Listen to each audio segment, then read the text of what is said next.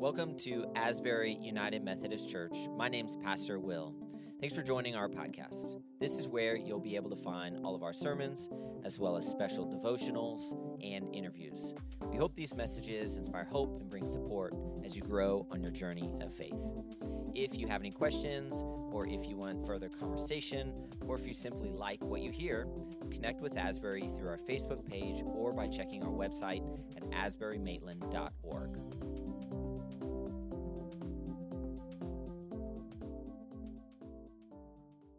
we are almost halfway through. We are about halfway through our sermon series for Lent and Easter that we're calling Including the Excluded. Including the Excluded. Um, in this sermon series, we are looking at Jesus' ministry in the third gospel, and that would be the Gospel of Luke. Um, in Luke, more so than any other gospel in the New Testament, more than Matthew, more than Mark, more than John, in Luke, the writer paints a portrait of Jesus where it's clear that Jesus' heart is with the excluded, with the marginalized, with the outsiders of this world. Now, to recap where we have been so far in the sermon series, uh, we have talked about the events surrounding the birth of Jesus as we find them in Luke chapter 1 and Luke chapter 2. We have talked about Jesus' healing of a man with leprosy, and that story is in Luke chapter 5. We have talked about Jesus' ministry with a woman who was considered to be a sinner, immoral, that story is in Luke chapter 7.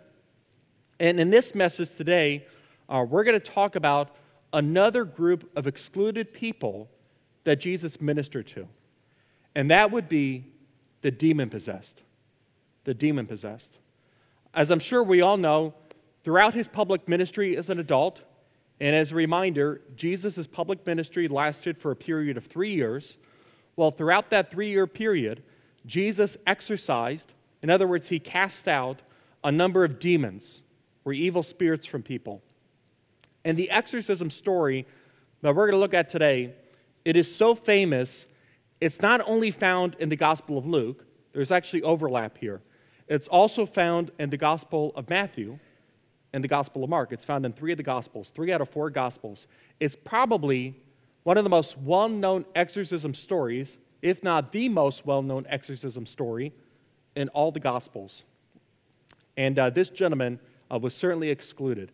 In fact, no sermon series on Jesus' ministry with excluded people would be complete, in my opinion, without looking at the story. Now, the reason this man was excluded, as we said, is that he was possessed by a demon. And before we look at the story itself, I want to pause for a moment because I know that for a lot of us, we hear that word demon possession, and we're not quite sure how to react, are we? Because as modern 21st century people, demons don't seem to be a part of our everyday experience. We read about them in the Gospels, but they don't seem to be a part of our everyday experience. And let's be honest, for a lot of us, our thinking about demons has been shaped by horror movies like The Exorcist. How many of you have seen The Exorcist before? So, when we read in the Gospels that a big part of Jesus' public ministry as an adult involved exorcising demons, casting out demons, again, we don't really have a category as modern people for thinking about all this. We start to wonder well, what exactly did Jesus exorcise? What exactly did Jesus cast out? And a question that some of us have is this Is it possible that what these people had was not a demon in the literal sense, but could it have been something else? Maybe a mental illness or a medical condition, something that a doctor would diagnose today. I want to say a few words about this.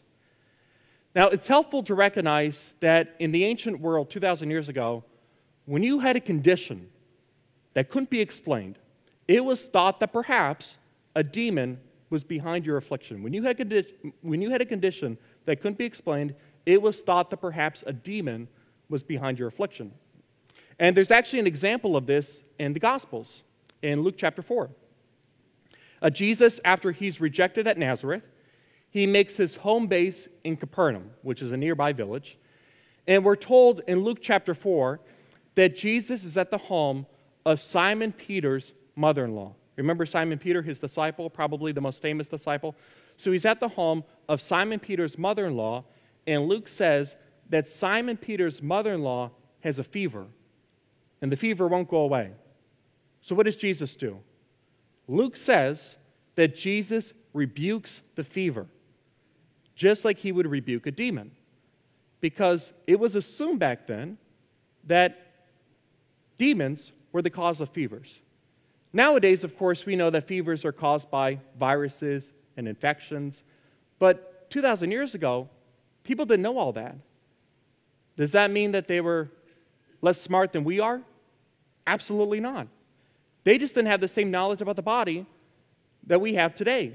Just like people 100 years from now, 200 years from now, in future generations, they're going to have knowledge about the body that we don't have right now in 2022. Our knowledge about the body, because of God's grace and because God has given us brains and the ability to engage in research and do science, our knowledge about the human body, it's always growing, it's always getting better.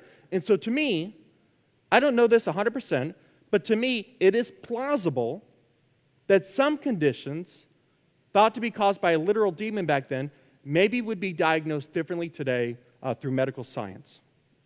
The important thing to recognize is that whatever these people had that was oppressing them, that was holding them down and preventing them from experiencing the fullness of life, Jesus had the authority to cast it out.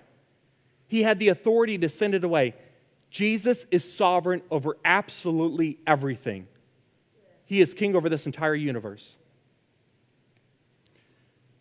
That being said, I don't want us to assume that when we read a demon possession story in the Gospels, we think that we could just explain it away through our modern Western categories. In my opinion, that would be a mistake. I'm just going to lay my cards on the table.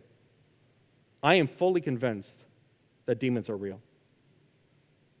C.S. Lewis, uh, the great 20th century lay theologian, he wrote this book called The Screwtape Letters. And at the beginning of the book, he said that there are two mistakes that we can make when it comes to the devil and demons. Um, all human beings can make these mistakes, but particularly those of us modern people in the West. The first mistake would be to obsess about them, talk about them all the time, so much so that it's as if we put them on equal playing field with God, as if they could stand a chance. The second mistake, C.S. Lewis says, is to discount their existence altogether. And I would encourage us to resist both those options, particularly the second one, because my reading of the New Testament tells me that demons are real. The Apostle Paul in Ephesians 6, I believe it's in verse 12, Paul says that our present battle is not against flesh and blood. In other words, Paul is saying that our present battle in this world is not against human beings. Instead, Paul says our present battle is against powers, principalities, rulers of darkness, Paul's referring to the spiritual realm. Paul is saying that there are evil forces at work in this cosmos that are invisible to us, that we don't see. And I don't say all this to spook us out or anything like that, because the full reality is we don't have to be afraid of these evil forces. These evil forces are terrified of Jesus.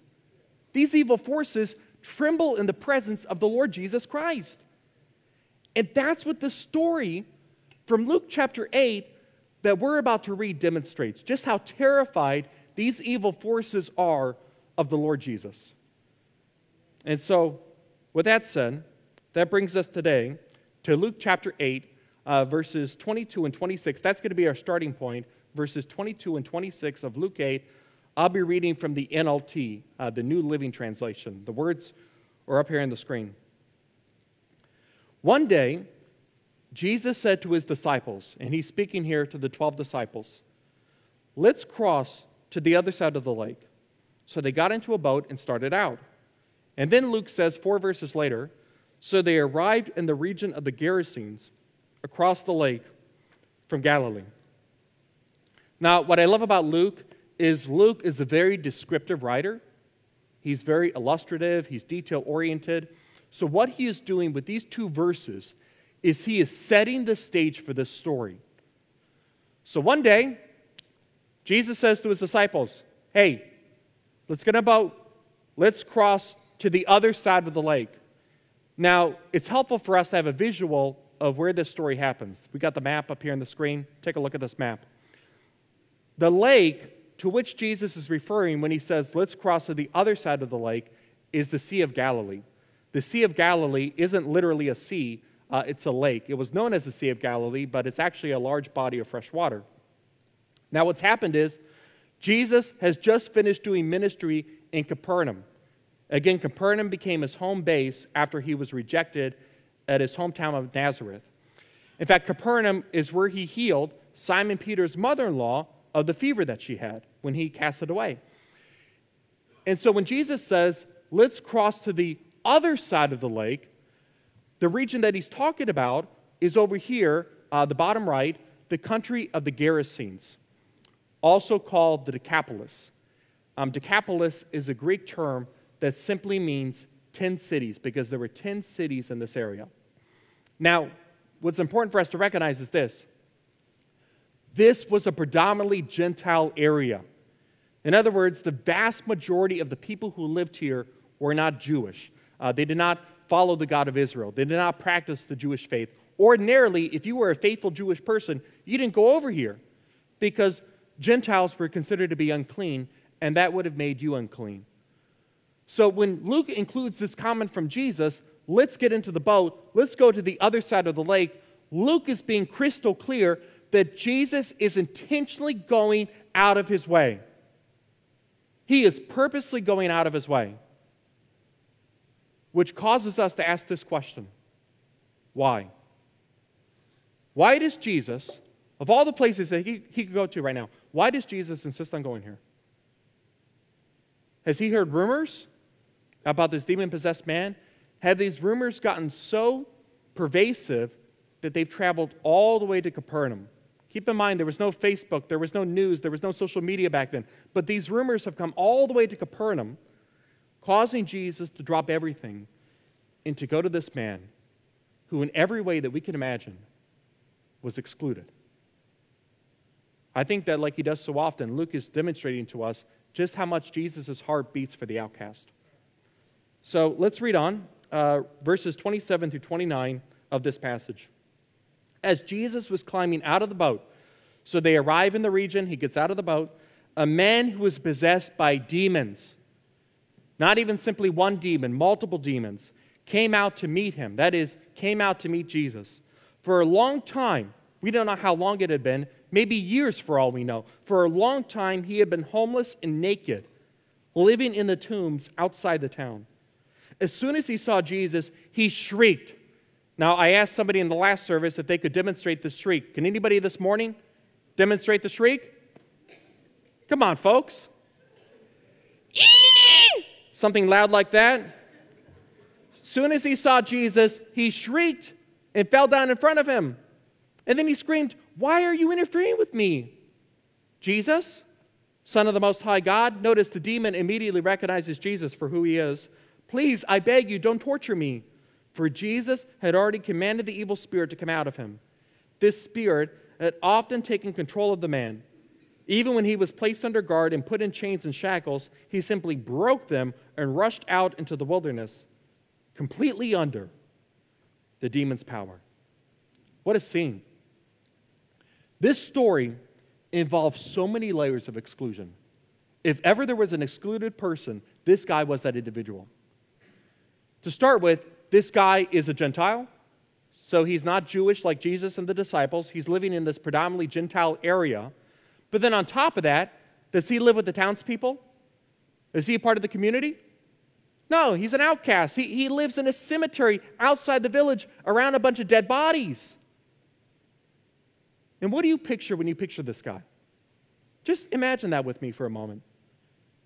How long has it been since he's had a haircut? How long has it been since he shaved? How long has it been since he's had a bath? I read a quote this week from Aristotle.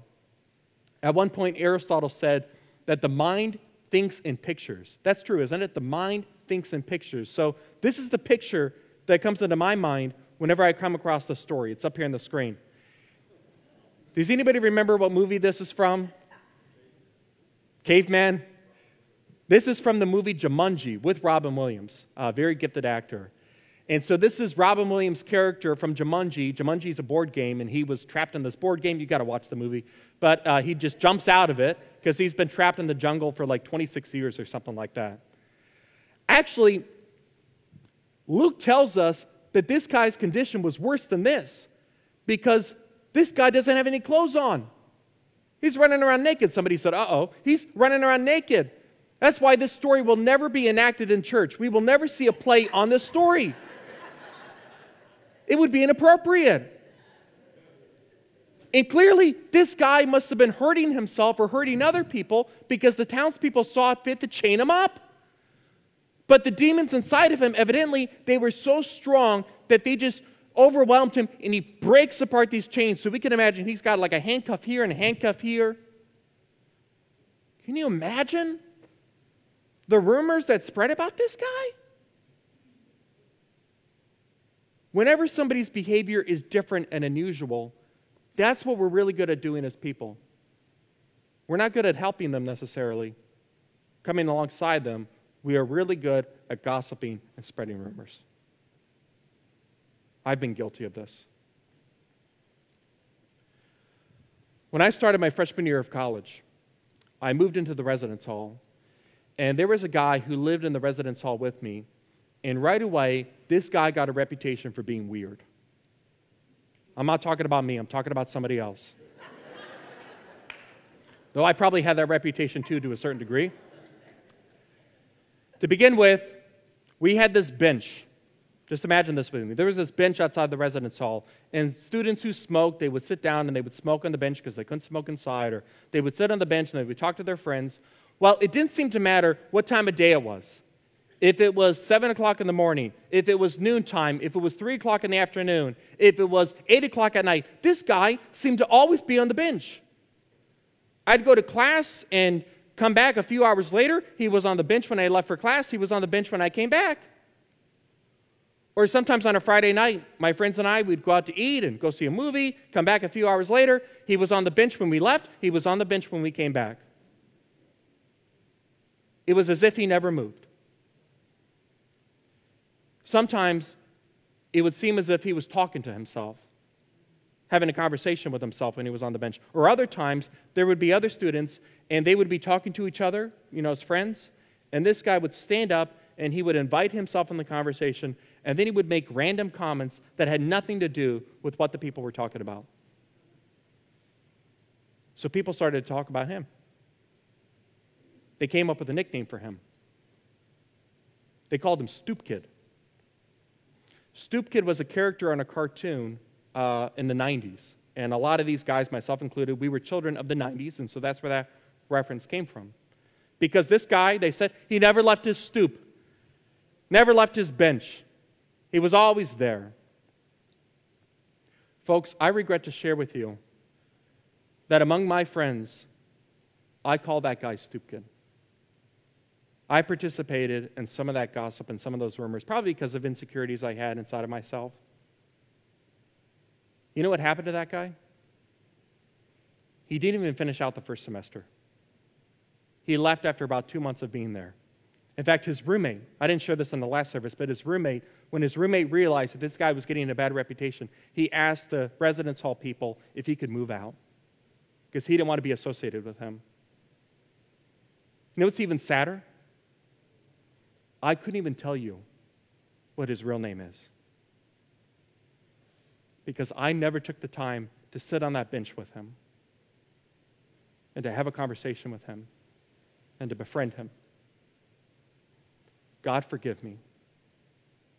I screwed up. What nicknames did the people in the Gerasenes have for this man? Demon possessed Danny, Lunatic Leonard. Can you imagine the nicknames? But Jesus saw past all the nicknames. Jesus saw past all the layers of exclusion, and Jesus saw this man for who he truly was a child of God who was suffering tremendously. And Jesus' anger, his righteous anger, welled up within him against the forces of evil that were holding this man hostage. And so Jesus liberated him. Let's read on. Jesus demanded, he's speaking here to the demon. Jesus demanded, What is your name? Now, Jesus asked the demon for his name, and the reason for this in the ancient world, it was assumed that if you had somebody's name, then you could exercise a degree of power over that person. And if we think about it, this actually carries a lot of truth. For example, if I see you at the grocery store later on this afternoon and you have your back turned toward me, but I say to you, hey, Grady, or hey, Barbara, or hey, Ty, or Adam, what you're going to do is you're going to stop what you're doing, you're going to turn around, and you're going to look at me. So, in a sense, I will have influenced your behavior. I will have exercised a degree of power over you. Do you remember the story of God and Moses at the burning bush in Exodus 3? What did Moses ask God for when God told Moses, Go to Egypt? I want to know what your name is. Because again, the thinking is if I have somebody's name, I can exercise control. Moses actually thought that he could exercise control over God. So the demon, or I'm sorry, Jesus asked the demon for his name, and this is the demon's response. This is verse 31. Legion, he replied, for he was filled with many demons. The demons kept begging Jesus not to send them into the bottomless pit. Jesus asked the demon for his name, and the demon responds with the word legion. What is this about? At this time, Israel was an occupied territory of what government? the Roman government. Rome had come in, it was oppressing God's people during this time. The emperor was Tiberius, the Roman emperor. Well, legion was a military word, a Roman military word, that was used to refer to a regiment of at least 5,500 Roman soldiers. This is a, an artist's illustration of what a Roman legion looked like. In other words, that's the demon's creative way of saying there are thousands of us in this guy. This is the kind of power we wield over his man. Is it any wonder why he's naked, why he's breaking all these handcuffs and doing all this crazy stuff? This is the kind of power we have over him. But the demons are smart enough to know, demons aren't stupid, they're smart enough to know that this power is nothing compared to the kind of power that the Son of God has. And so they beg Jesus for mercy. They say, Jesus, please, whatever you do, don't send us into the abyss. Don't send us into the bottomless pit. In other words, they're saying, please don't send us unto hell. Hell is so bad that even the demons don't want to go there. And so Luke tells us in the next verse there's this herd of pigs. Remember, this is a Gentile region. Jewish people wouldn't have had pigs, but because pigs were considered unclean, but Gentiles had pigs. They see these pigs and they say, Well, send us into the herd of pigs. Now, what the demons are trying to do, they're trying to outsmart Jesus. They're trying to trick him because they know that Jesus is not from this area. Eventually, he's going to get in the boat, go back to Capernaum. At that point, they'll leave the pigs and go back into the man. There's nothing binding them in the pigs. But Jesus is not going to be outsmarted by a bunch of silly demons. So he says, Okay, you have my permission. Go into the pigs. Listen to what happens. Verse 33 Then the demons came out of the man and entered the pigs. I don't know what that would have looked like, but they came out of the guy, into the pigs, and the entire herd plunged down the steep hillside into the lake and drowned. The pigs are destroyed. And because the demons no longer have a host, where do they end up going? Right back into hell, the very place from which they came. Jesus exorcises thousands of demons from the sky. But rather than being happy about it, rather than rejoicing about this, the townspeople get freaked out. They say to Jesus, Get out of here. It makes them uncomfortable, the kind of power that Jesus has, that Jesus has complete power over the demonic.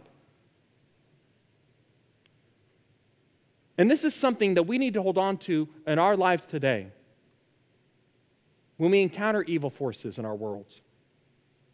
I am fully convinced, as I said, that demons and evil forces are real. But in my experience, these evil forces don't typically come to us in this manner that we just read about. I think that this is certainly possible, but it's an extreme example. Instead, in my experience, demons and evil forces tend to come to us in ways that are more subtle, less obvious, but still dangerous. We're unhappy in our marriage. And we think, well, my spouse and I, we don't really talk, we're never intimate, we're not on the same page. There's that person who showed an interest in me. I'm not happy right now. Isn't my happiness important? Then all of a sudden, the affair begins. Or perhaps we're recovering from a, an addiction to alcohol, and we think, well, is one drink really going to matter?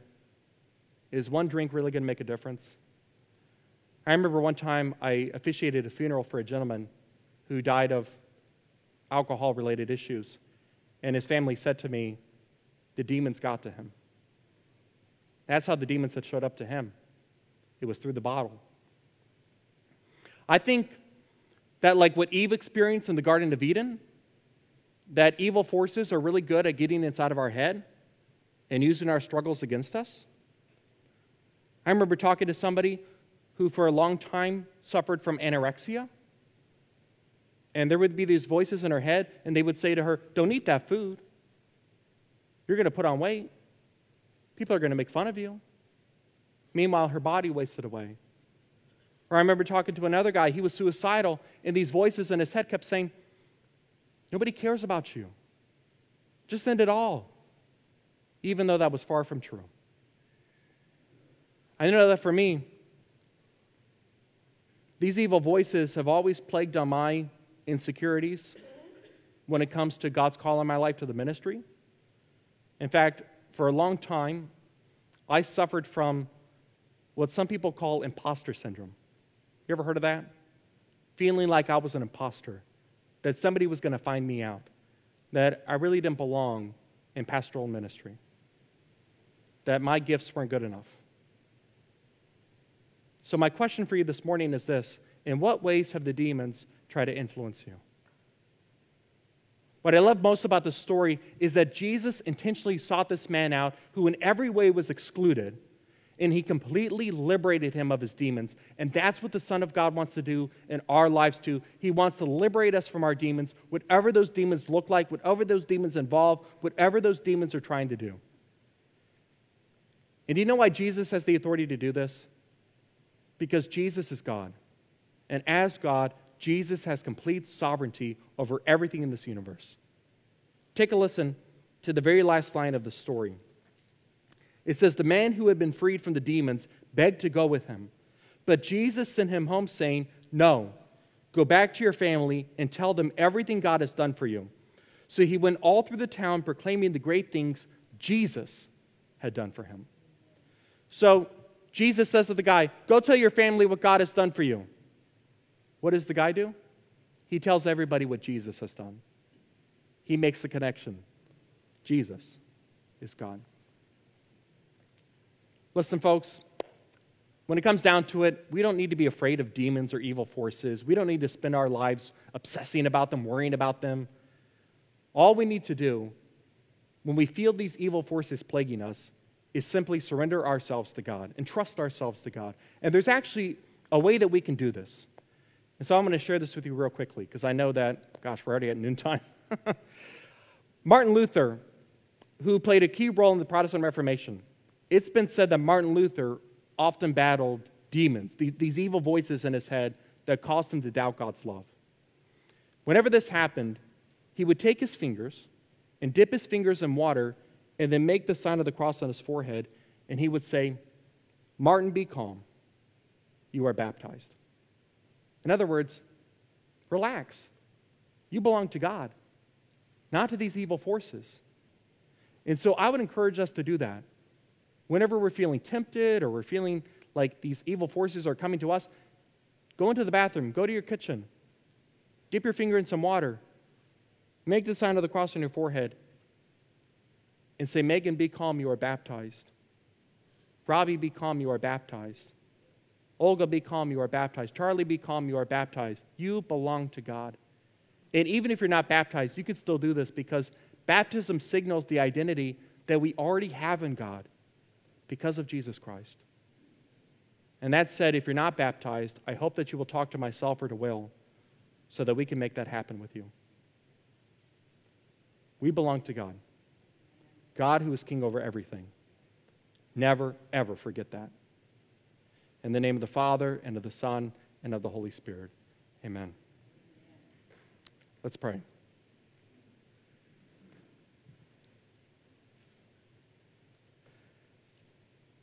God, please forgive me when I have not embodied your inclusive love. Please forgive all of us for that very thing. Remind us, God, that you have come for all human beings in Jesus Christ, that your deepest desire is for all people to recognize who they are in you, to be made into disciples who walk in the way that leads to life. Continue to liberate us from our demons, whatever those demons look like, whatever they're trying to do. Remind us, God, that our identity is in you and in no one and nothing else. We pray all these things in Jesus' name.